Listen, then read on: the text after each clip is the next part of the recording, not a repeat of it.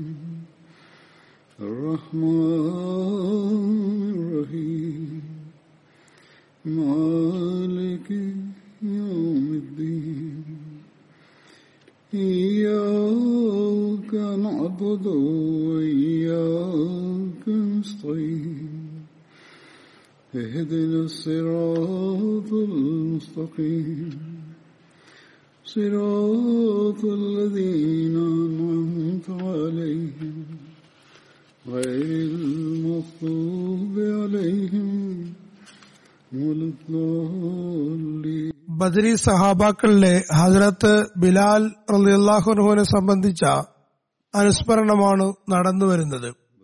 കഴിഞ്ഞ ഖുത്തുബയുടെ ബാക്കി കുറച്ചു ഭാഗമുണ്ട്. ഇന്ന് ഞാൻ അത് വിവരിക്കുന്നതാണ്. ഹജറത്ത് അബൂ ഹുറൈറ അൻഹു നിവേദനം ചെയ്യുന്നു. റസൂദിൻമേനി സല്ലാ അലൈവല്ലം ഹൈബർ യുദ്ധത്തിൽ നിന്ന് തിരിച്ചു വരുമ്പോൾ രാത്രി മുഴുവൻ യാത്രയിലായിരുന്നു. തിരുനബി സല്ലാഹു അലൈവല്ലം ഉറക്കം വന്നപ്പോൾ വിശ്രമിക്കാൻ വേണ്ടി ഒരിടത്ത് തമ്പടിച്ചു. തുടർന്ന് ബിലാലിനോട് പറഞ്ഞു ഇന്ന് രാത്രി നമ്മുടെ നമസ്കാരം താങ്കൾ സംരക്ഷിക്കണം. നമ്മുടെ നമസ്കാരം സംരക്ഷിക്കണം എന്ന് പറഞ്ഞുകൊണ്ടുള്ള വിവക്ഷ നമസ്കാര സമയത്തെക്കുറിച്ച് കരുതലുണ്ടായിരിക്കണം. ഫജർ നമസ്കാരത്തിന് ഉണർത്തണം എന്നതായിരുന്നു. നബിസലല്ലാഹു അലൈവല്ലം ഹസരത് ബിലാലിനോട് ഇത് പറഞ്ഞപ്പോൾ തന്റെ കഴിവിന്റെ പരമാവധി അദ്ദേഹം രാത്രി നേരത്ത് നഫൽ പഠി നമസ്കരിച്ചു കൊണ്ടിരുന്നു നബീർമേൻ സല്ലാ അലൈവല്ലവും സഹാബാക്കളും ഉറങ്ങുകയായിരുന്നു. അങ്ങനെ ഫജറിന്റെ സമയം സമീപസ്ഥമായപ്പോൾ പ്രഭാതത്തിന്റെ ഭാഗത്തേക്ക് അതായത് സൂര്യൻ ഉദിക്കുന്ന ദിക്കിലേക്ക് മുഖം തിരിച്ച് തന്റെ യാത്രാവാഹനത്തിലേക്ക് ചാഞ്ഞുകൊണ്ടിരുന്നു. അവസാനം ബിലാലിന് നല്ല ഉറക്കം വന്നു. അദ്ദേഹം തന്റെ ഒട്ടകത്തെ ചാരിയിരിക്കുകയായിരുന്നു. ചുരുക്കത്തിൽ ബിലാൽ അള്ളാഹുഹു ഉണർന്നില്ല. തിരുനബിസ്വലം മറ്റ് സാബാക്കളും ഉണർന്നില്ല. അങ്ങനെ അവർക്ക് മേൽ വെയിൽ പതിക്കാൻ തുടങ്ങി. നബി സല്ലാഹു അലൈഹി സ്വലമാണ് ഏറ്റവും ആദ്യം ഉണർന്നത്. നബി സല്ലാ അലൈഹി സ്വലം ആശങ്കകളിലായി വിളിച്ചു. ബിലാൽ ബിലാൽ ബിലാൽ സവിനയം ഉണർത്തിച്ചു യാ റസൂലല്ല എന്റെ മാതാപിതാക്കൾ അങ്ങേക്ക് തണ്ടമായിരിക്കട്ടെ. അങ്ങയെ തടഞ്ഞു നിർത്തിയ അതേ അസ്തിത്വം തന്നെയാണ് എന്റെ ആത്മാവിനെയും തടഞ്ഞത്. അതായത് എനിക്ക് നല്ല ഉറക്കം വന്നു. നബ്സലാസ്ലാം പറഞ്ഞു പുറപ്പെടും. അങ്ങനെ അവർ കുറച്ചു മുമ്പോട്ട് പോയി. പിന്നെ നബ്സല്ലാ അലിസ്ലം നിൽക്കാൻ കൽപ്പിച്ചു. തുടർന്നോതു ചെയ്തു. ശേഷം ബിലാലിനോട് പറഞ്ഞു നമസ്കാരത്തിന്റെ ഇക്കാമത്ത് കൊടുത്തു. പിന്നെ നബ്സല്ലാ അലിസ്ലം സൂര്യൻ ഉദിച്ച ശേഷം സുബ നമസ്കരിപ്പിച്ചു. നമസ്കാരം നിർവഹിച്ചതിന് ശേഷം നബി അലൈവല്ലം പറഞ്ഞു നമസ്കാരം മറന്നുപോയാൽ ഓർമ്മ വരുമ്പോൾ നമസ്കരിക്കേണ്ടതാണ്. കാരണം അള്ളാഹു പറയുന്നു എന്റെ സ്മരണ നിലനിർത്തുന്നതിന് വേണ്ടി നമസ്കരിക്കുക. മക്ക വിജയമുണ്ടായ ദിവസം റസൂദ്ദിൻമേനി സലല്ലാഹു അലൈഹി വസ്ലം കാബയ്ക്കുള്ളിൽ പ്രവേശിച്ചപ്പോൾ റസൂദ്ദിൻമേനി സല്ലാ അലൈഹി സ്വലമിന്റെ കൂടെ ഹദ്രത്ത് ബിലാലും ഉണ്ടായിരുന്നു. ഹദ്രത്ത് ഇബിൻ ഉമർ നിവേദനം ചെയ്യുന്നു നബി സല്ലാഹു അലൈഹി വസ്ലം മക്ക വിജയം യുദ്ധത്തിന്റെ ദിവസം മക്കയിലെത്തി. ഹദ്രത്ത് ഉസ്മാൻ ഇബിനു തൽഹയെ വിളിച്ചു. അദ്ദേഹം വാതിൽ തുറന്നപ്പോൾ നബി സല്ലാ അലൈഹി സ്വലമും ഹദ്രത്ത് ബിലാലും ഹദ്രത്ത് ഉസാമ ബിൻ സെയ്ദും ഹദ്രത്ത് ഉസ്മാൻ ബിൻ തൽഹയും അകത്ത് പ്രവേശിച്ചു. തുടർന്ന് വാതിലടച്ചു. നബി സലാഹു വസ്ലാം അതിനകത്ത് കുറച്ചു സമയം തങ്ങി. പിന്നെ പുറത്തേക്ക് വന്നു. ഹജറത്ത് ഇബിൻ ഉമർ പറയുന്നു ഞാൻ വേഗം മുന്നോട്ട് ഗമിച്ചു ഹജറത്ത് ബിലാലിനോട് ചോദിച്ചപ്പോൾ പറഞ്ഞു നബി സലാഹു വസ്ലം കാബയ്ക്കകത്ത് നമസ്കരിക്കുകയുണ്ടായി. ഞാൻ ചോദിച്ചു എവിടെയാണ് നമസ്കരിച്ചത്? അദ്ദേഹം പറഞ്ഞു രണ്ട് തൂണുകൾക്കിടയിൽ. ഹജറത്ത് ഇബിൻ ഉമർ പറയുന്നു അവിടെ എത്ര റക്കാത്ത് നമസ്കരിച്ചു എന്ന് ചോദിക്കാൻ ഞാൻ വിട്ടുപോയി. ഹദ്രത്ത് ബിലാൽ തിരുനബി സല്ലാഹു അലൈഹി വസ്ലം കാബയ്ക്കകത്ത് എവിടെ നിന്നാണ് നമസ്കരിച്ചതെന്ന് പിന്നീട് ജനങ്ങളോട് പറഞ്ഞിട്ടുണ്ടായിരുന്നു. ഹദ്രത്ത് ഇബിനു അബി മലീക്ക നിവേദനം ചെയ്യുന്നു. മക്ക വിജയ ദിവസം നബിസ്വല്ലാഹു അലൈഹി സ്വലം ഹദ്രത്ത് ബിലാലിനോട് കാബയുടെ മുകളിൽ കയറി ബാങ്ക് കൊടുക്കാൻ കൽപ്പിക്കുകയും അങ്ങനെ അതർ ബിലാൽ കാബയുടെ മേൽക്കൂരയിൽ കയറി ബാങ്ക് കൊടുക്കുകയും ഉണ്ടായി. ഹസരത് ഖലീഫത്ത് മസീദ് സാനി മക്ക വിജയാവസരത്തിലെ ഹസരത് ബിലാൽ റഹ്മാനെ പരാമർശിച്ചുകൊണ്ട് പറയുന്നു ഹസരത്ത് അബ്ബാസ് റലിഹു അബൂ സുഫിയാനെയും കൂട്ടി റസൂദ്ദിൻമീൻ സല്ലാ അലൈഹി സ്വലമിന്റെ സവിധത്തിൽ ഹാജരായി.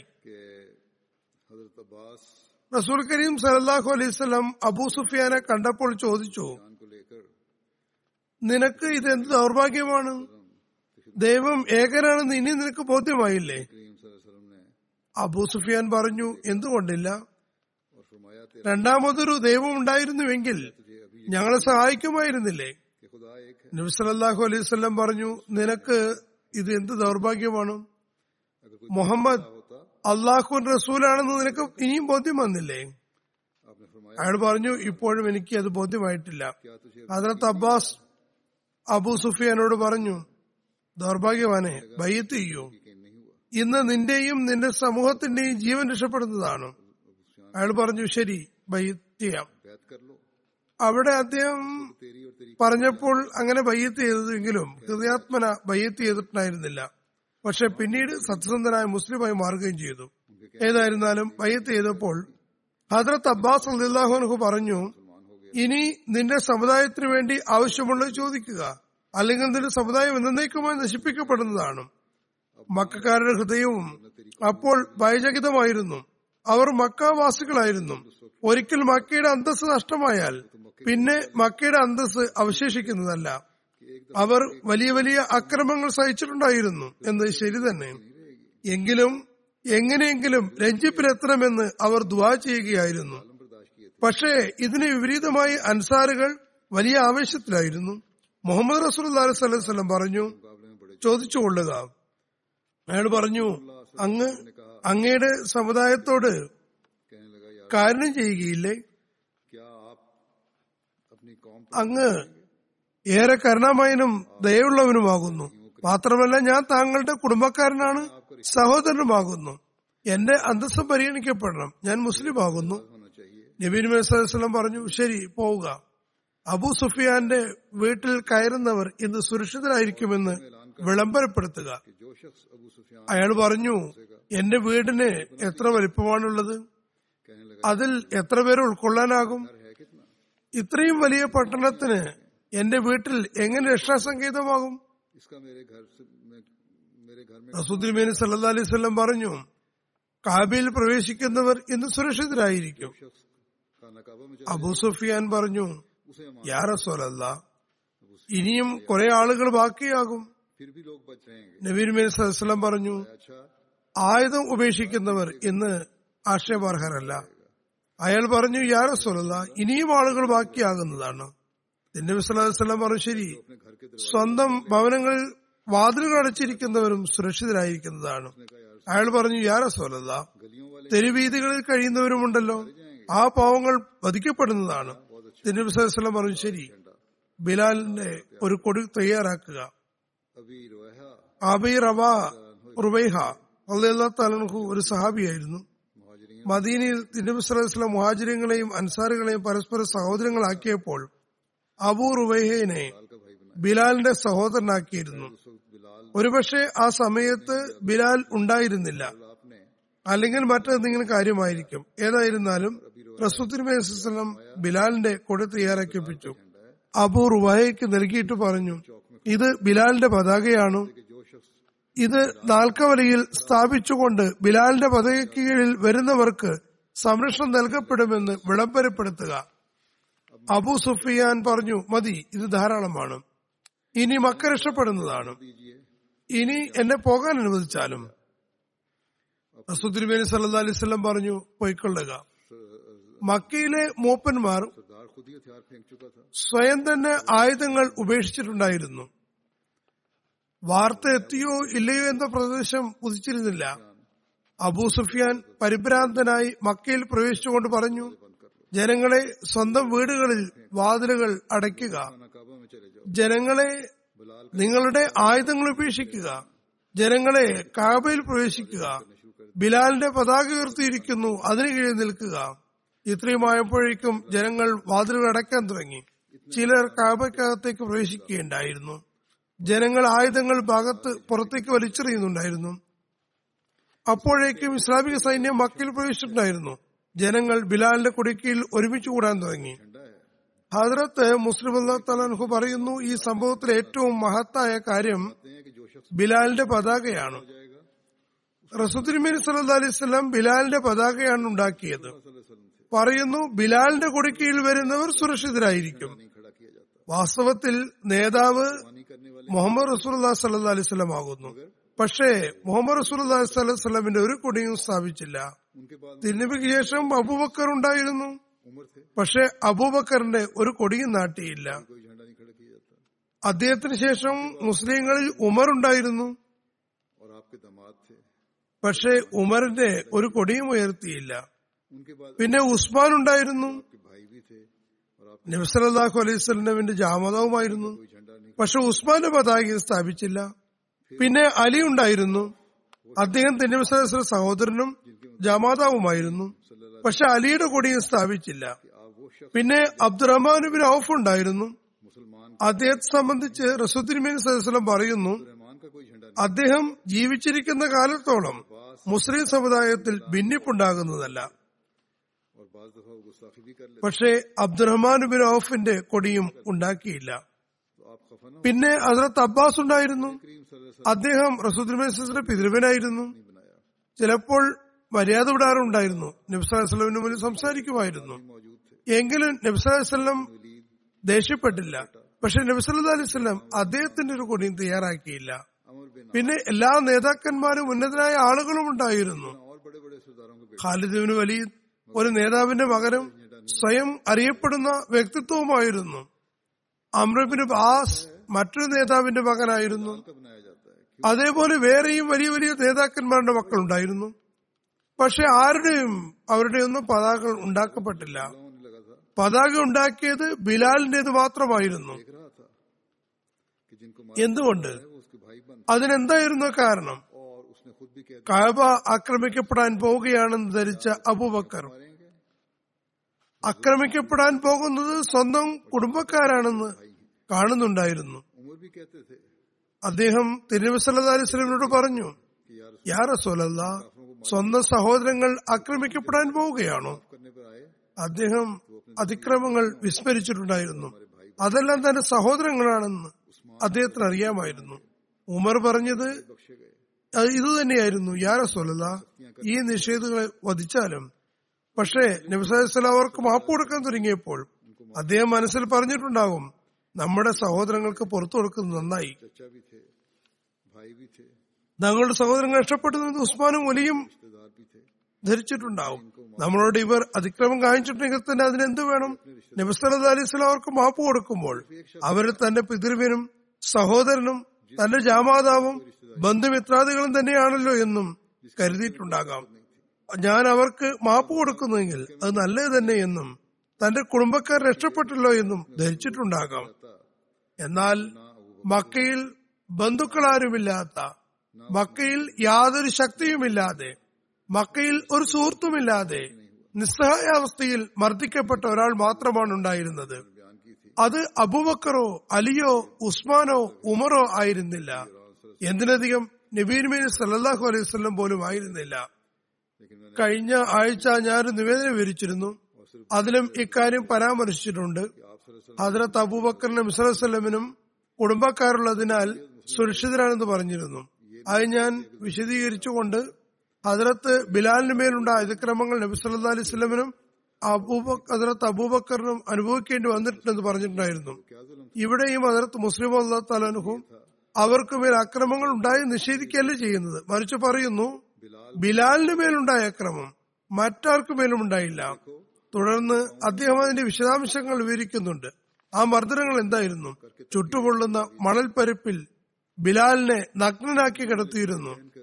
നോക്കുക മെയ് ജൂൺ മാസങ്ങളിൽ നഗ്നപാതനായി നടക്കാൻ തന്നെ സാധ്യമല്ല. അദ്ദേഹത്തെ നഗ്നനാക്കി ചുട്ടുപൊള്ളുന്ന മണൽപ്പരപ്പിൽ കിടത്തുമായിരുന്നു. പിന്നെ ആണിയുള്ള ചെരുപ്പിട്ട് യുവാക്കൾ അദ്ദേഹത്തിന്റെ നെഞ്ചിൽ കയറി നൃത്തം വയ്ക്കുമായിരുന്നു. അതോടൊപ്പം അള്ളാഹുവിനെ കൂടാതെ മറ്റാരെന്തെങ്കിലും ഉണ്ടെന്ന് മോമർ റസൂല വ്യാജവാദിയാണെന്ന് പറയാൻ ആവശ്യപ്പെട്ടിരുന്നു. അപ്പോൾ ഒരുപാട് മർദ്ദിക്കുമ്പോൾ ബിലാൽ തന്റെ നീഗ്രോ ശൈലിയിൽ അസദു അല്ലാ അസദു അല്ലാ എന്ന് പറയുമായിരുന്നു. അതായത് അദ്ദേഹം ഇവരോട് ഇങ്ങനെ പറയുകയായിരുന്നു. നിങ്ങൾ എന്നെ എത്ര വേണമെങ്കിലും മർദ്ദിച്ചുകൊള്ളുക അള്ളാഹു ഏകനാണ് ഞാൻ കണ്ടിരിക്കെ. പിന്നെ എങ്ങനെയാണ് അവൻ രണ്ടാണെന്നും? അതുപോലെ മുഹമ്മദ് റസുല്ലാ സലഹ്സ്ലാം സത്യപ്രവാചകനാണെന്ന് എനിക്ക് ബോധ്യം വന്നിരിക്കെ. ഞാൻ എങ്ങനെയാണ്? തിന്നബി സലഹ്സിന് വേജനാണെന്ന് പറയുക? അപ്പോൾ അവർ അദ്ദേഹത്തെ വീണ്ടും മർദ്ദിച്ചിരുന്നു. ചൂടുകാലത്തുള്ള മാസങ്ങളിൽ ഇതായിരുന്നു അവസ്ഥ. തണുപ്പുകാലത്ത് അദ്ദേഹത്തിന്റെ കാലുകളിൽ കയറ് കെട്ടി. മക്കയിലെ കൽവീതികളിൽ അദ്ദേഹത്തെ വലിച്ചു വെച്ചിട്ടുണ്ടായിരുന്നു അങ്ങനെ അദ്ദേഹത്തിന്റെ തൊലിയിൽ മുറിവുണ്ടാകുമായിരുന്നു. അതായത് തൊലി പൊട്ടിയിരുന്നു. അവർ വലിച്ചഴിക്കുകയും നബ്സല്ലാ അലൈവല്ലം വേജനാണെന്നും അള്ളാഹുവിനെ കൂടാതെ ആരാധ്യന്മാരുണ്ടെന്നും പറയാൻ ആവശ്യപ്പെടുമ്പോൾ അദ്ദേഹം അസദു അല്ലാഹില്ല അസദു അല്ലാഹില്ല എന്ന് പറയുമായിരുന്നു. പതിനായിരത്തിന്റെ മുസ്ലിം സൈന്യം മക്കയിൽ പ്രവേശിക്കാൻ വന്നപ്പോൾ ബിലാലിന്റെ ഹൃദയം തന്റെ നെഞ്ചിൽ ചവിട്ടിയ ചെരുപ്പുകൾക്ക് ഇന്ന് പ്രതികാരം ചെയ്യപ്പെടുമെന്നും അക്രമപരമായി തനിക്ക് കിട്ടിയ മർദ്ദനങ്ങൾക്ക് ഇന്ന് പ്രതിഫലം കിട്ടുമെന്നും കരുതിയിട്ടുണ്ടാകും.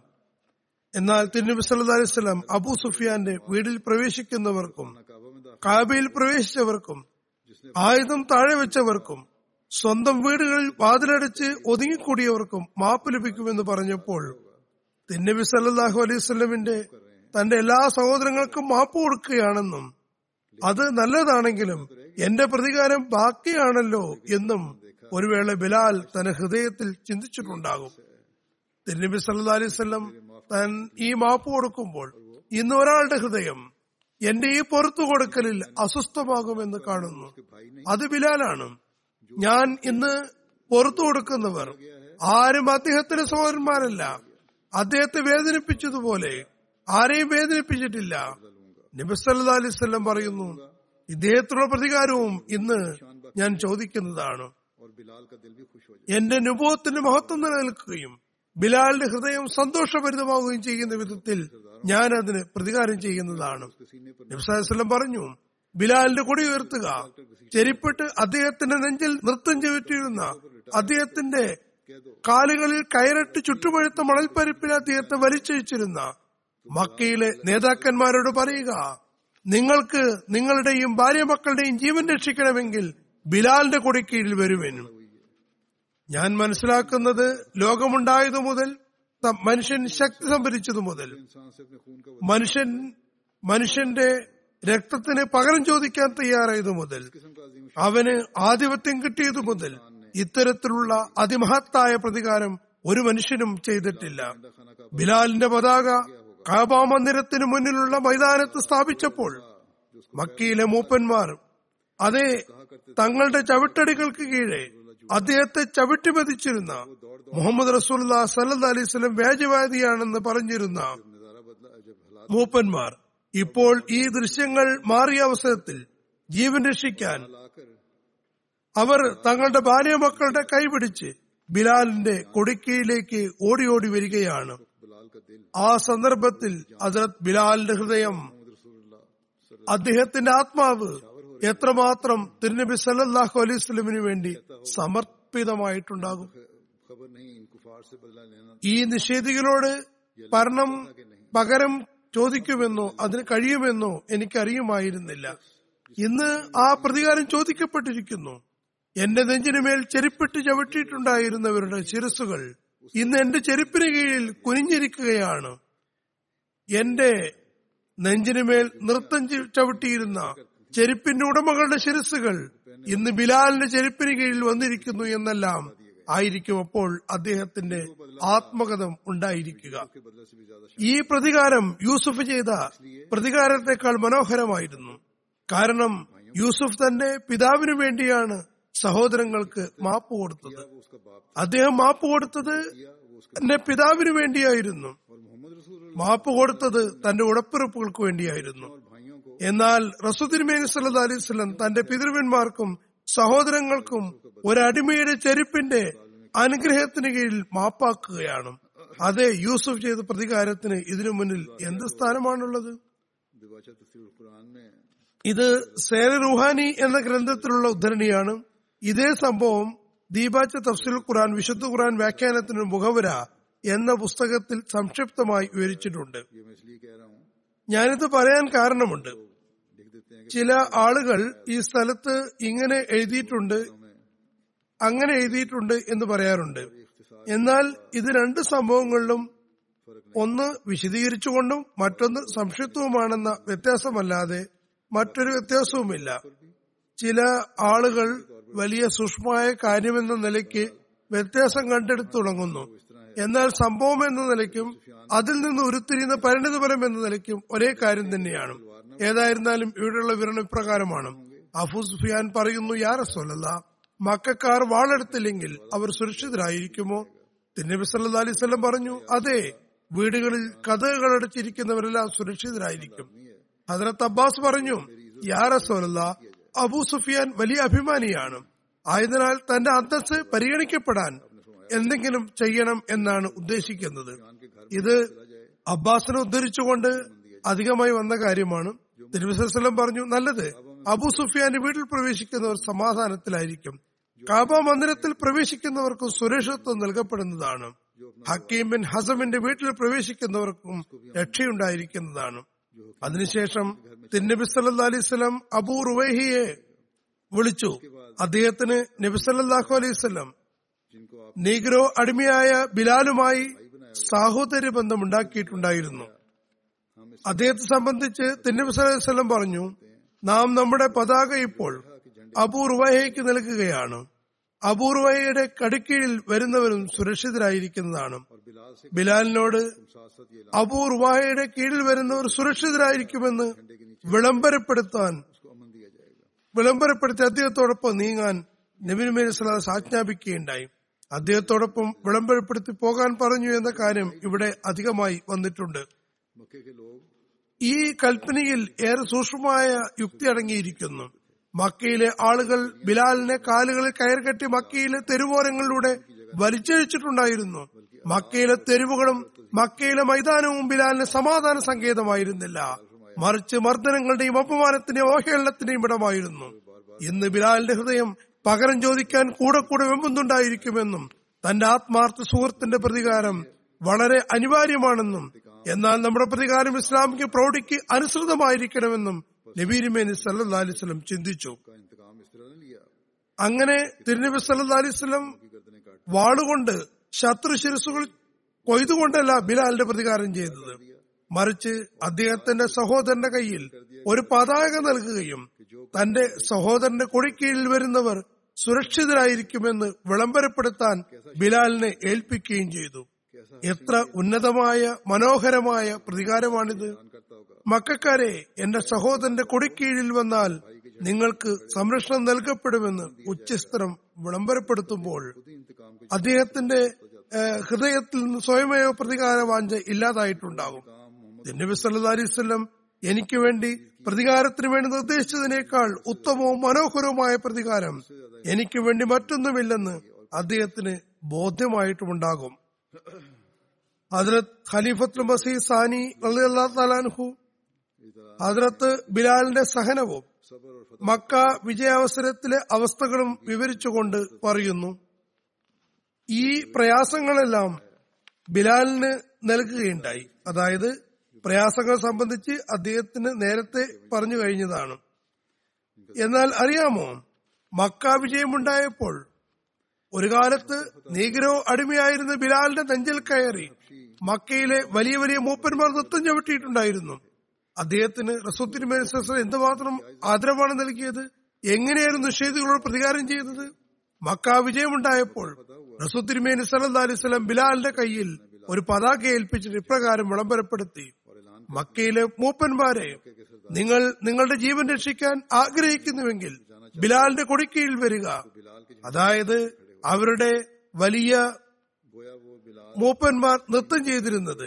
അദ്ദേഹത്തെ സംബന്ധിച്ച് നബിസ്വലം തിരുമേനി മക്കാരോട് പറയുന്നു ഇന്ന് നിങ്ങളുടെ ജീവൻ രക്ഷിക്കണമെങ്കിൽ അതിന് ബിലാലിന്റെ ദാസത്വം സ്വീകരിക്കുക മാത്രമേ നിർവാഹമുള്ളൂ. വാസ്തവത്തിൽ ബിലാൽ അടിമയും അവർ ആഭിജാത്യമുള്ളവരുമായിരുന്നല്ലോ. ചുരുക്കത്തിൽ എല്ലാ സ്ഥലത്തും ഈ പരിണിത ഫലം തന്നെയാണ് ഉരുത്തിരിയുന്നത്. ബിലാലിന്റെ സഹോദരന്റെ കയ്യിൽ കൊടി കൊടുത്തുകൊണ്ട് ബിലാലിനെ കൂടെ വിട്ടു എന്ന് പറഞ്ഞാലും ബിലാലിന്റെ കയ്യിൽ ബിലാലിന്റെ പേരിൽ കൊടുത്തു എന്ന് പറഞ്ഞാലും ഫലം ഒന്നു തന്നെയാണ്. അല്പസ്വല്പം സംഭവങ്ങളിൽ വ്യത്യാസങ്ങൾ വിവരിക്കപ്പെട്ടിട്ടുണ്ടെങ്കിലും അതിൽ നടക്കുന്ന പരിണിത ഫലം ഒന്നു തന്നെയാണ്. അതിനകത്ത് അബ്ദുലാബിൻ ഉമർ നിവേദനം ചെയ്യുന്നു. ഈദ് ദിവസം തിരുനബി സല്ലാസ്ലം മുന്നിൽ അമ്പുമായി നടക്കുമായിരുന്നു.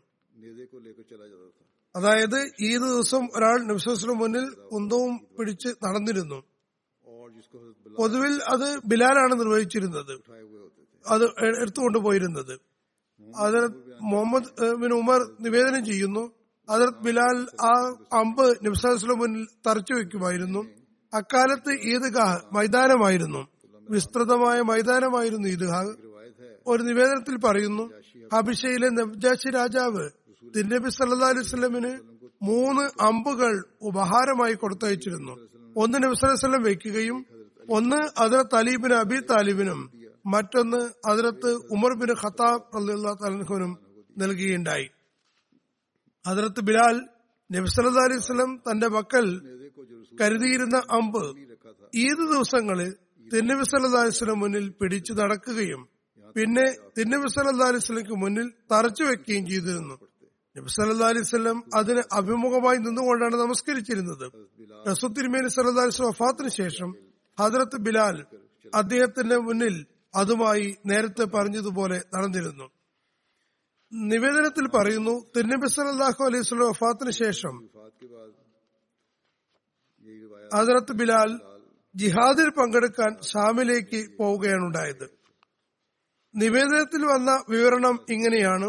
റസൂദ്ദിമൻസിന്റെ ഒഫാത്തിന് ശേഷം ഹജരത്ത് ബിലാൽ ഹജരത്ത് ഉമർ അബൂബക്കറിന്റെ സവിധത്തിലെത്തി പറഞ്ഞു അല്ലയോ ഖലീഫത്ത് റസൂൽ ഒരു വിശ്വാസിയുടെ ഏറ്റവും ശ്രേഷ്ഠമായ കർമ്മം അള്ളാഹുവിന് മാർഗത്തുള്ള ജിഹാദാണെന്ന് തിരുനബി സല്ലാസ്ലം പറഞ്ഞതായി ഞാൻ കേട്ടിട്ടുണ്ട്. ഹജരത്ത് അബൂബക്കർ പറഞ്ഞു ബിലാൽ താങ്കൾ എന്താണ് ഉദ്ദേശിക്കുന്നത്? ഹസ്രത് ബിലാൽ മറുപടിയായി പറഞ്ഞു എന്നെ അള്ളാഹുവിന്റെ മാർഗത്തിൽ അടരാടാൻ വിടണമെന്നും അങ്ങനെ വധിക്കപ്പെടണമെന്നാണ് ഞാൻ ആഗ്രഹിക്കുന്നത്. ഹസ്രത് അബൂബക്കർ പറഞ്ഞു ബിലാൽ ഞാൻ അള്ളാഹുവിനെ മുൻനിർത്തി താങ്കളോട് പറയുകയാണ് എന്റെ അന്തസ്സവും അവകാശവും ഓർമ്മപ്പെടുത്തിക്കൊള്ളുന്നു. ഞാൻ വൃദ്ധനും ദുർബലനുമായിരിക്കുന്നു. എന്റെ മരണം സമീപസ്ഥമാണ്. ആയതിനാൽ എന്റെ അടുക്കൽ തന്നെ തങ്ങുക. അത് കേട്ടപ്പോൾ അതിർത്ത് ബിലാൽ അതിർത്ത് അബൂബുല്ലാഹുവിന്റെ വഫാത്ത് വരെയും അദ്ദേഹത്തിന്റെ അടുക്കൽ തന്നെ തങ്ങുകയുണ്ടായി. അതിർത്ത് അബുറുല്ലാഹുവിന്റെ വഫാത്തിനെ തുടർന്ന് അതിർത്ത് ബിലാൽ അതിർത്ത് ഉമർ അള്ളാഹിന്റെ അടുക്കൽ വന്ന് അതിർത്ത് അബൂബക്കർ അള്ളാഹുവിനോട് പറഞ്ഞതുപോലെ തന്നെ ആവർത്തിച്ചു. അതിർത്ത് ഉമറും അതിർത്ത് അബൂബക്കർ നൽകിയ മറുപടി തന്നെയാണ് നൽകിയതെങ്കിലും അതിർത്ത് ബിലാൽ അത് അംഗീകരിച്ചില്ല. ഹജറത്ത് ബിലാൽ ജിഹാദിന് പോകാൻ സാധ്യം പിടിക്കുകയായിരുന്നു. അദ്ദേഹം ഹജറത്ത് ഉമറിന് മുന്നിൽ ആ കാര്യത്തിൽ തന്നെ വാശി പിടിക്കുകയാണ് ഉണ്ടായത്. അതിർത്ത് ഉമർ അദ്ദേഹത്തോട് ചോദിച്ചു ഞാൻ താങ്കൾക്ക് ശേഷം ബാങ്ക് കൊടുക്കാൻ ആരെയാണ് ചുമതലപ്പെടുത്തുക? ഹജരത് ബിലാൽ പറഞ്ഞു അതിർത്ത് സാദിനെ ഏൽപ്പിച്ചാലും. കാരണം അദ്ദേഹം റസൂത്തിമേ സലത്തുസ്ലമിന്റെ കാലത്ത് ബാങ്ക് കൊടുത്തിട്ടുണ്ട്. ചുരുക്കത്തിൽ അതിർത്ത് ഉമർ അതിർത്ത് സാദിനും അദ്ദേഹത്തിന് വഫാത്തിന് ശേഷം അദ്ദേഹത്തിന്റെ കുടുംബത്തിനും ബാങ്കിനുള്ള ഉത്തരവാദിത്വം നൽകുകയുണ്ടായി ഹജറത്ത് ബിലാലിനെ അദ്ദേഹത്തിന്റെ തന്നെ നിർബന്ധപ്രകാരം ജിഹാദിന് അയക്കുകയും ചെയ്തു. ഇതാണ് ഒരു നിവേദനത്തിൽ ഉള്ളത്. മറ്റൊരു നിവേദനത്തിൽ ബാങ്ക് കൊടുക്കുന്നത് സംബന്ധിച്ച് അതിർത്ത് ബിലാലും അതിർത്ത് അബൂബക്കറും തമ്മിൽ നടന്ന സംഭാഷണം സംബന്ധിച്ച് പറയുന്നു. മൂസബിൻ മുഹമ്മദ് തന്റെ പിതാവിൽ നിന്ന് നിവേദനം ചെയ്യുന്നു. റസൂൽ തിരുമേനി സല്ലാ അലൈഹി സ്വലം വഫാത്തായപ്പോൾ നബ്സല്ലാ അലൈഹി സ്വലമിനെ മറുപടക്കുന്നതിന് മുമ്പ് അന്നേ ദിവസം ബാങ്ക് കൊടുത്തിരുന്നു. അദ്ദേഹം അഷേദു അന്ന മുഹമ്മദ് റസൂലുള്ള എന്ന് പറഞ്ഞപ്പോൾ അതായത് അദ്ദേഹം തന്റെ ശൈലിയിൽ അസദു എന്ന് പറഞ്ഞപ്പോൾ മസ്ജിദിൽ ജനങ്ങളുടെ ഏങ്ങലടിയിൽ ഉയർന്നു. നബ്സലാമിനെ മറവടക്കിയതിനു ശേഷം അതിർത്ത് അബൂബക്കർ അതിർത്ത് ബിലാലിനോട് ബാങ്ക് കൊടുക്കാൻ പറഞ്ഞപ്പോൾ അതിർത്ത് ബിലാൽ മറുപടിയായി പറഞ്ഞു ഞാൻ താങ്കളുടെ കൂടെ തന്നെ താമസിപ്പിക്കുന്നതിന് വേണ്ടിയാണോ താങ്കൾ എന്നെ സ്വതന്ത്രനാക്കിയത്? അങ്ങനെയാണെങ്കിൽ ഇനി താങ്കൾ പറയുന്ന പോലെ ചെയ്യുക മാത്രമേ നിർവാഹമുള്ളൂ. എന്നാൽ താങ്കൾ എന്നെ അള്ളാഹുവിന് വേണ്ടിയാണ് സ്വതന്ത്രനാക്കിയതെങ്കിൽ എന്നെ സ്വതന്ത്രനാക്കിയ കാര്യത്തിനു വേണ്ടി എന്നെ വിട്ടയച്ചാലും. അതിർത്ത് അബൂബക്കർ പറഞ്ഞു ഞാൻ താങ്കളെ അള്ളാഹുവിനെ മുൻനിർത്തിയാണ് സ്വതന്ത്രനാക്കിയത്. അപ്പോൾ അതിർത്ത് ബിലാൽ പറഞ്ഞു നബിസ്ലാസ്ലെ വഫാത്തിന് ശേഷം ഇനി ഞാൻ മറ്റാർക്കു വേണ്ടിയും ബാങ്ക് കൊടുക്കുന്നതല്ല. അതിർത്ത് അബൂബക്കർ പറഞ്ഞു "ത- അത് താങ്കളുടെ ഇഷ്ടം. തുടർന്ന് അതിർത്ത് ബിലാൽ മദീനയിൽ തന്നെ താമസിച്ചു. അങ്ങനെ അതിർ ഉമർദാന്റെ ഖിലാഫത്ത് കാലത്ത് ഷാമിലേക്ക് സൈന്യം പുറപ്പെട്ടപ്പോൾ അതിർത്ത് ബിലാലും ആ സൈന്യങ്ങളോടൊപ്പം ഷാമിലേക്ക് പോയി. ഉസദുൽ ഖാബയിലെ നിവേദന പ്രകാരം പറയുന്നു ഹസരത്ത് ബിലാൽ ഹസരത്ത് അബൂബക്കറിനോട് പറഞ്ഞു താങ്കൾ എന്നെ താങ്കൾക്ക് വേണ്ടി ഒരു സ്വതന്ത്രനാക്കിയെങ്കിൽ താങ്കളുടെ അടുക്കൽ തന്നെ നിർത്തിക്കൊള്ളുക. എന്നാൽ താങ്കൾ എന്നെ അള്ളാഹുവിന്റെ മാർഗത്തിലാണ് സ്വതന്ത്രനാക്കിയെങ്കിൽ എന്നെ അള്ളാഹുവിന്റെ മാർഗത്തിൽ ജിഹാദിന് വിടുക. അപ്പോൾ അതിർത്ത് അബൂബക്കർ ബിലാലിനോട് പറഞ്ഞു പോയിക്കൊള്ളുക. അങ്ങനെ അതർ ബിലാൽ ഷാമിലേക്ക് പോയി അബുഫാത്ത് വരെയും അവിടെ താമസിച്ചിരുന്നു. അധിക നിവേദനങ്ങളും കാണപ്പെടുന്നത് അദ്ദേഹം അതർ അബൂബക്കറിന്റെ കാലത്ത് പോയിരുന്നില്ലെന്നും അത് തുമറിന്റെ കാലത്താണ് പോയതെന്നുമാണ്. ഒരു നിവേദന പ്രകാരം അതത് ബിലാൽ റസുൽദാനുവിന്റെ ഒഫാത്തിന് ശേഷം അതത് അബുബക്കറിന്റെ ഖിലാഫത്ത് കാലത്തും ബാങ്ക് കൊടുത്തിരുന്നു എന്ന് കാണപ്പെടുന്നുണ്ട്. ഒരു നിവേദനത്തിൽ പറയുന്നു ഒരിക്കൽ അതിർത്ത് ബിലാൽ റസൂദ്രിമേനി സല്ലാ അലൈഹി സ്വലമിനെ ഒരു സ്വപ്നത്തിൽ കാണുകയുണ്ടായി. നബ്സലം പറഞ്ഞു ബിലാൽ നമ്മെ സന്ദർശിക്കാൻ വരാനുള്ള സമയം ഇനിയുമായിട്ടില്ലേ? ഇത് എന്തുമാത്രം ശ്രീലാഹൃദയമാണ്? ഹജ്രത്ത് ബിലാൽ വളരെയധികം സങ്കടത്തോടെയാണ് ഉണർന്നത്. അന്ന് ഷാമിലായിരുന്നു. അദ്ദേഹം അദീനയിലേക്ക് പുറപ്പെട്ടു. ഇബിരിമേനി സലാസിന്റെ പരിശുദ്ധ മക്ബറയിൽ പോയി. അനിയന്ത്രിതമായി കരയാൻ തുടങ്ങി. അദ്ദേഹം നിന്ന് തേങ്ങുകയായിരുന്നു. ഇത്രയും ആയപ്പോഴേക്കും ഹജ്രത്ത് ഹസനും ഹുസൈനും അവിടെ എത്തി. ഹജ്രത്ത് ബിലാൽ അവരെ ഉമ്മ വെച്ചു. അവരെ ആലിംഗനം ചെയ്യുകയുമുണ്ടായി അപ്പോൾ അതിർത്ത് ഹസനും അതിർത്ത് ഹുസൈനും അതിർത്ത് ബിലാലിനോട് പറഞ്ഞു സുബൈക്ക് താങ്കൾ ബാങ്ക് കൊടുക്കണമെന്നാണ് ഞങ്ങൾ ആഗ്രഹിക്കുന്നത്. അങ്ങനെ അദ്ദേഹം ബസ്സിന്റെ മേൽക്കൂരിൽ കയറി. നിവേദകൻ പറയുന്നു അതിർത്ത് ബിലാൽ അള്ളാഹു അക്ബർ അള്ളാഹു അക്ബർ എന്നീ പദങ്ങൾ പറഞ്ഞപ്പോൾ തന്നെ മദീന കോരിത്തെരിച്ചുപോയി തുടർന്ന് അദ്ദേഹം അഷദു അല്ലാഹിലല്ല എന്ന് പറഞ്ഞപ്പോൾ കുറെ കൂടി ആവേശഭരിതരായി ജനങ്ങൾ ഉറക്കമുണർന്നു. പിന്നെ അദ്ദേഹം അഷേദു അന്ന മുഹമ്മദ് റസൂലുള്ള എന്ന് പറഞ്ഞപ്പോൾ സ്ത്രീകൾ തങ്ങളുടെ മുറികളിൽ നിന്ന് പുറത്തേക്ക് വരുന്നു തുടങ്ങി.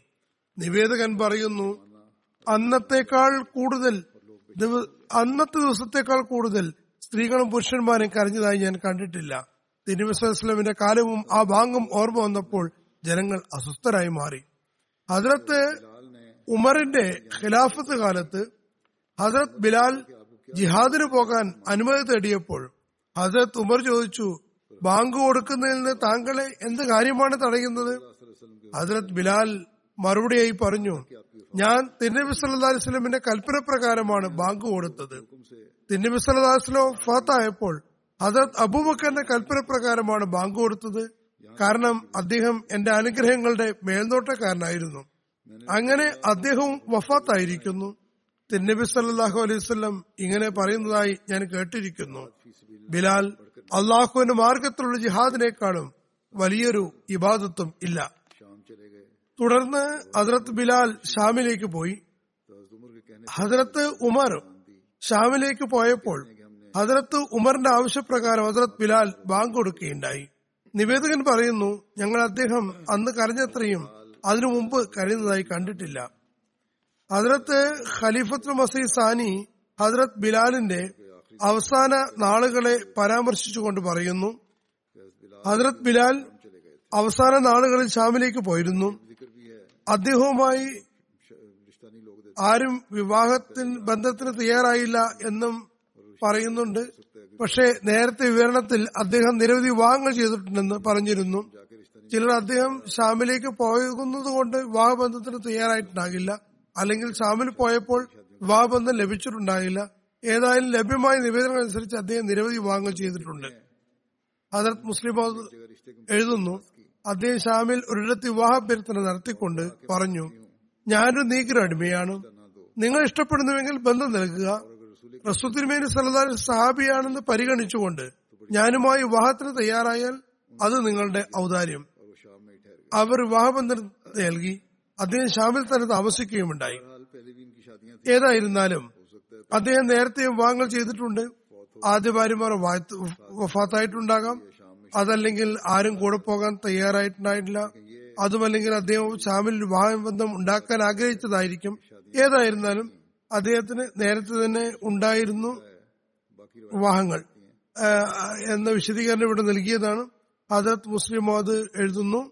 മറ്റ് നിവേദനങ്ങൾ പറയുന്നത് ആരും അദ്ദേഹത്തിന് വിവാഹബന്ധം നൽകാൻ തയ്യാറായില്ല എന്നാണ്. ഏത് സാഹചര്യത്തിലാണ് ഇത് എഴുതിയതെന്ന് അള്ളാഹു നന്നായി അറിയൂ. ചുരുക്കത്തിൽ അദ്ദേഹം അവിടെ വിവാഹബന്ധം ആവശ്യപ്പെടുകയും അങ്ങനെ വിവാഹം കഴിക്കുകയും ഷാമിൽ തന്നെ താമസിക്കുകയും ചെയ്തു.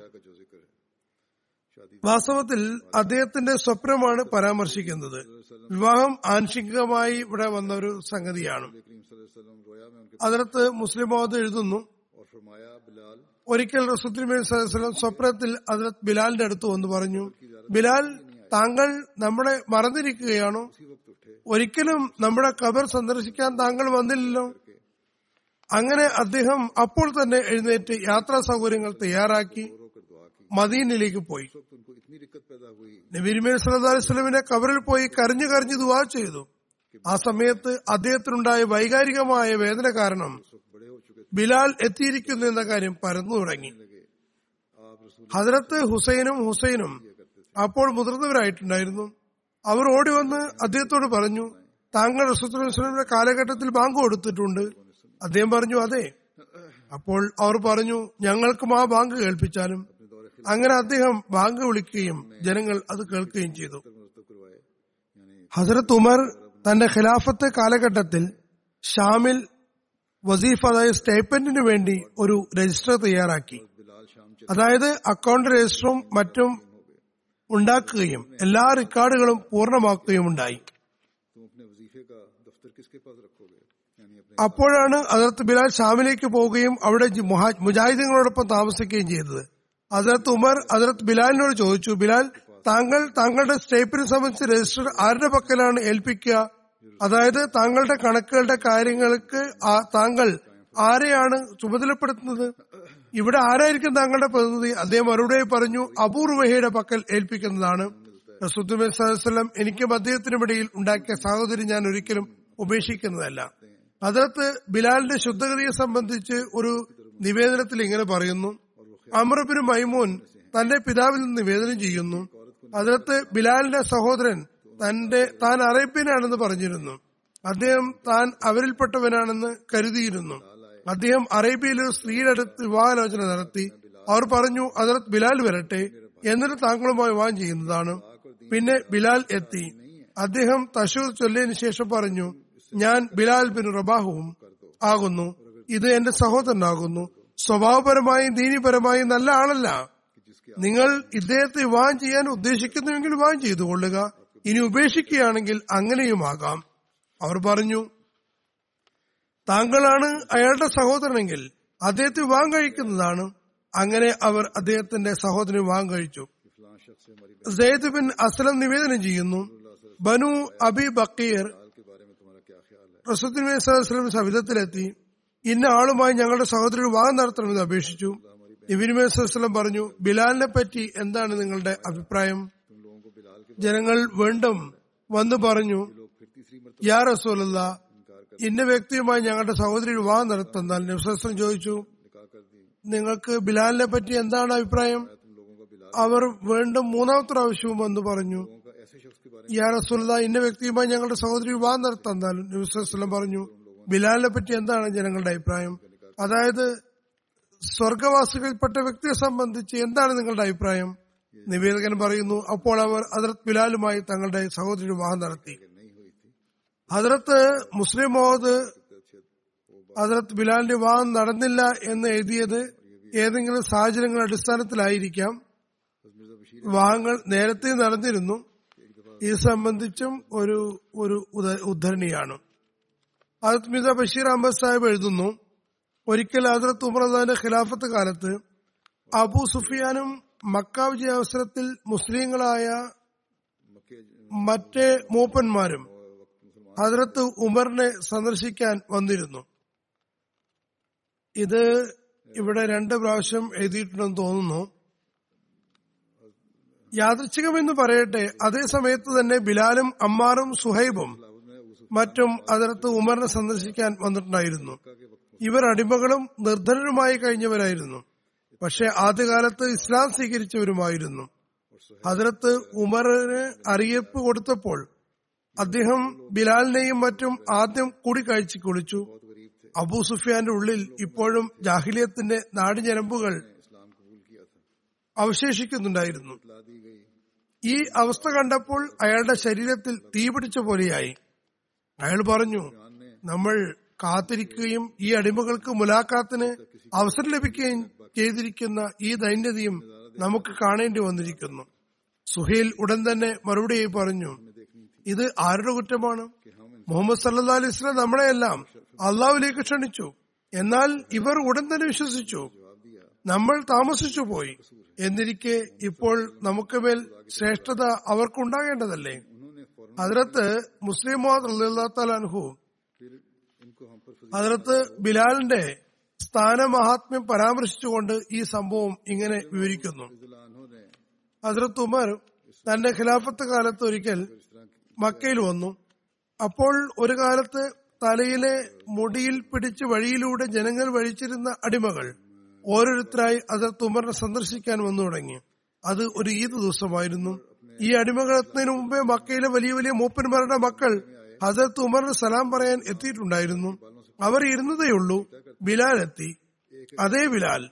അദ്ദേഹത്തെ ഒരു കാലത്ത് ജനങ്ങൾ മർദ്ദിക്കുകയും പരുക്കനും കൂർത്തതുമായ കല്ലുകൾക്ക് മുകളിൽ നഗ്നാക്കി വലിച്ചെടുക്കുകയും അദ്ദേഹത്തിന്റെ നെഞ്ചിനുമേൽ വലിയ വലിയ ഭാരമുള്ള കല്ലുകൾ വെച്ച് ലാത്തയെയും ഉസ്സയെയും ആരാധിക്കാമെന്ന് പറയാൻ നിർബന്ധിക്കുകയും ചെയ്യുമ്പോൾ അദ്ദേഹം അഷദ് അല്ലാ ഇലാഹല്ല എന്ന് പറയുമായിരുന്നു. അതിർത്ത് ഉമർ ബിലാലിനെ കണ്ടപ്പോൾ മൂപ്പന്മാരോട് പറഞ്ഞു അല്പം പിന്നിലേക്ക് മാറിയിരിക്കൂ ബിലാലിന് സ്ഥലം കൊടുക്കുവാൻ. അദ്ദേഹം ഇരുന്നതേ ഉണ്ടായിരുന്നുള്ളൂ. അടിമയായ മറ്റു സഹാബി വന്നു. അതിർത്ത് ഉമർ വീണ്ടും മൂപ്പന്മാരോട് പറഞ്ഞു അല്പം പിന്നിലേക്ക് മാറിയിരിക്കൂ അദ്ദേഹത്തിന് ഇരിക്കാൻ സ്ഥലം കൊടുക്കും. കുറച്ചു സമയത്തിനകം മറ്റൊരു അടിമ സഹാബി എത്തി. അതിർത്ത് ഉമർ സാധാരണ പോലെ വീണ്ടും പറഞ്ഞു അല്പം പിന്നിലേക്ക് മാറിയിരിക്കും. ഇദ്ദേഹത്തിന് ഇരിക്കാൻ ഇടം നൽകും. യാദൃച്ഛികമെന്ന് പറയട്ടെ. കാരണം അള്ളാഹു ഈ മൂപ്പന്മാരെ എളുമ്പിലാക്കാൻ നിശ്ചയിച്ചതാണ്. അതുകൊണ്ട് ഓരോരുത്തരായി എട്ട് പത്ത് അടിമകളെത്തി. ഓരോ പ്രാവശ്യത്തിർത്ത് ഉമർ ആ മൂപ്പന്മാരുടെ പിന്നിലേക്ക് മാറിയിരിക്കാനും ഈ വരുന്നവർക്ക് സ്ഥലം കൊടുക്കാനും നിർദ്ദേശിച്ചുകൊണ്ടിരുന്നു. അക്കാലത്ത് വലിയ വലിയ ഹാളുകളൊന്നും ഉണ്ടാക്കിയിട്ടായിരുന്നില്ല മറിച്ച് സാധാരണ ചെറിയ വസതികളായിരുന്നു. അതിനുള്ളിൽ അധികം ആളുകൾക്ക് ഇരിക്കാൻ കഴിയുമായിരുന്നില്ല. അടിമകളായിരുന്നു. സഹാബാക്കൾ മുറിയിൽ നിറഞ്ഞപ്പോൾ മൂപ്പന്മാർക്ക് ചെരുപ്പുകൾക്ക് മീതി ഇരിക്കേണ്ടി വന്ന ഗതികേട് വന്നു.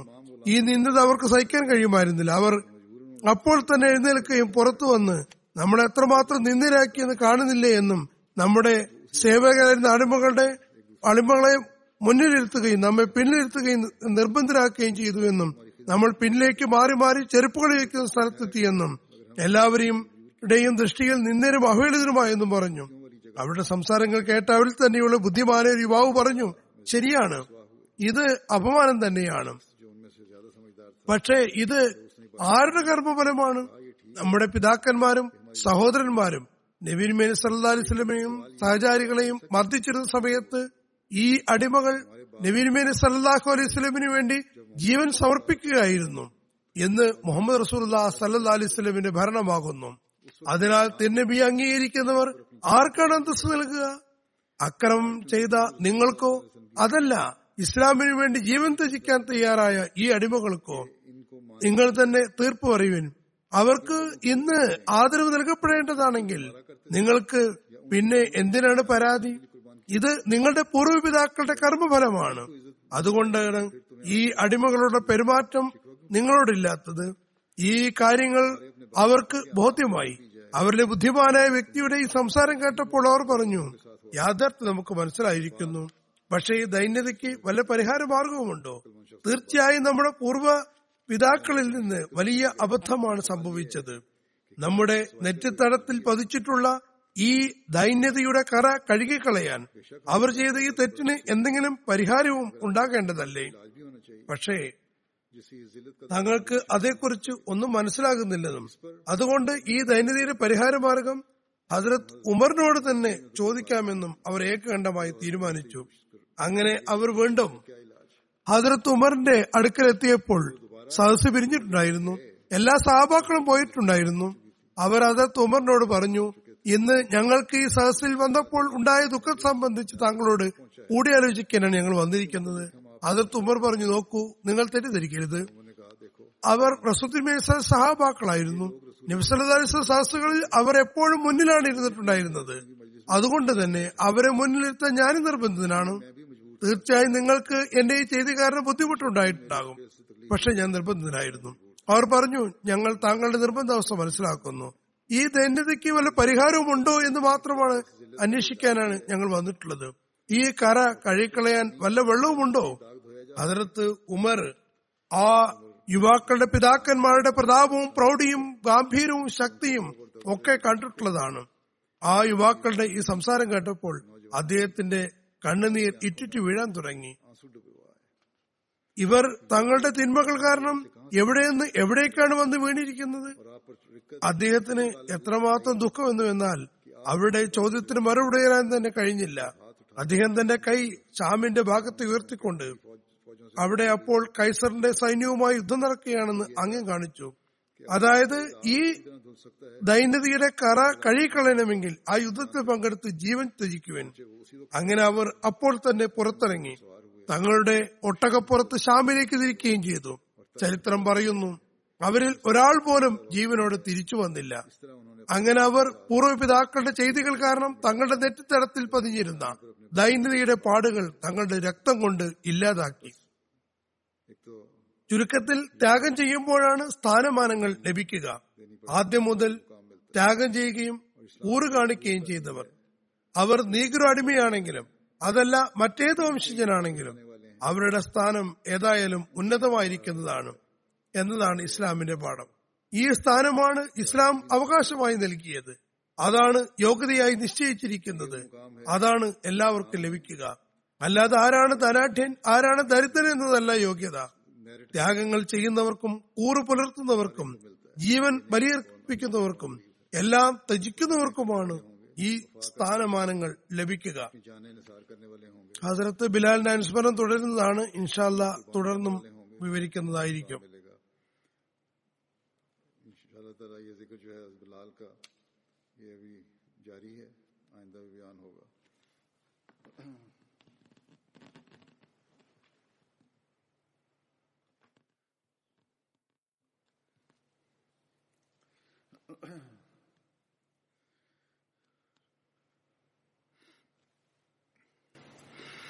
الحمد لله الحمد لله نحمده ونستعينه ونستغفره ونؤمن به ونتوكل عليه.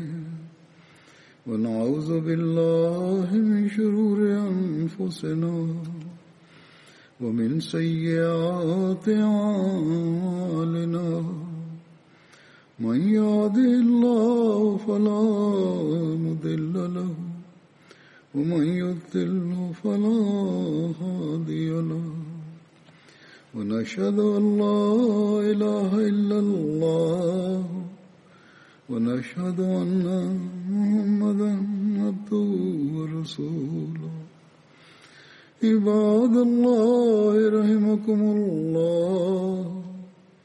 إن الله يأمر بالعدل والإحسان وإيتاء ذي القربى وينهى عن الفحشاء والمنكر والبغي يعظكم لعلكم تذكرون اذكروا الله يذكركم وادعوه يستجب لكم ولذكر الله أكبر.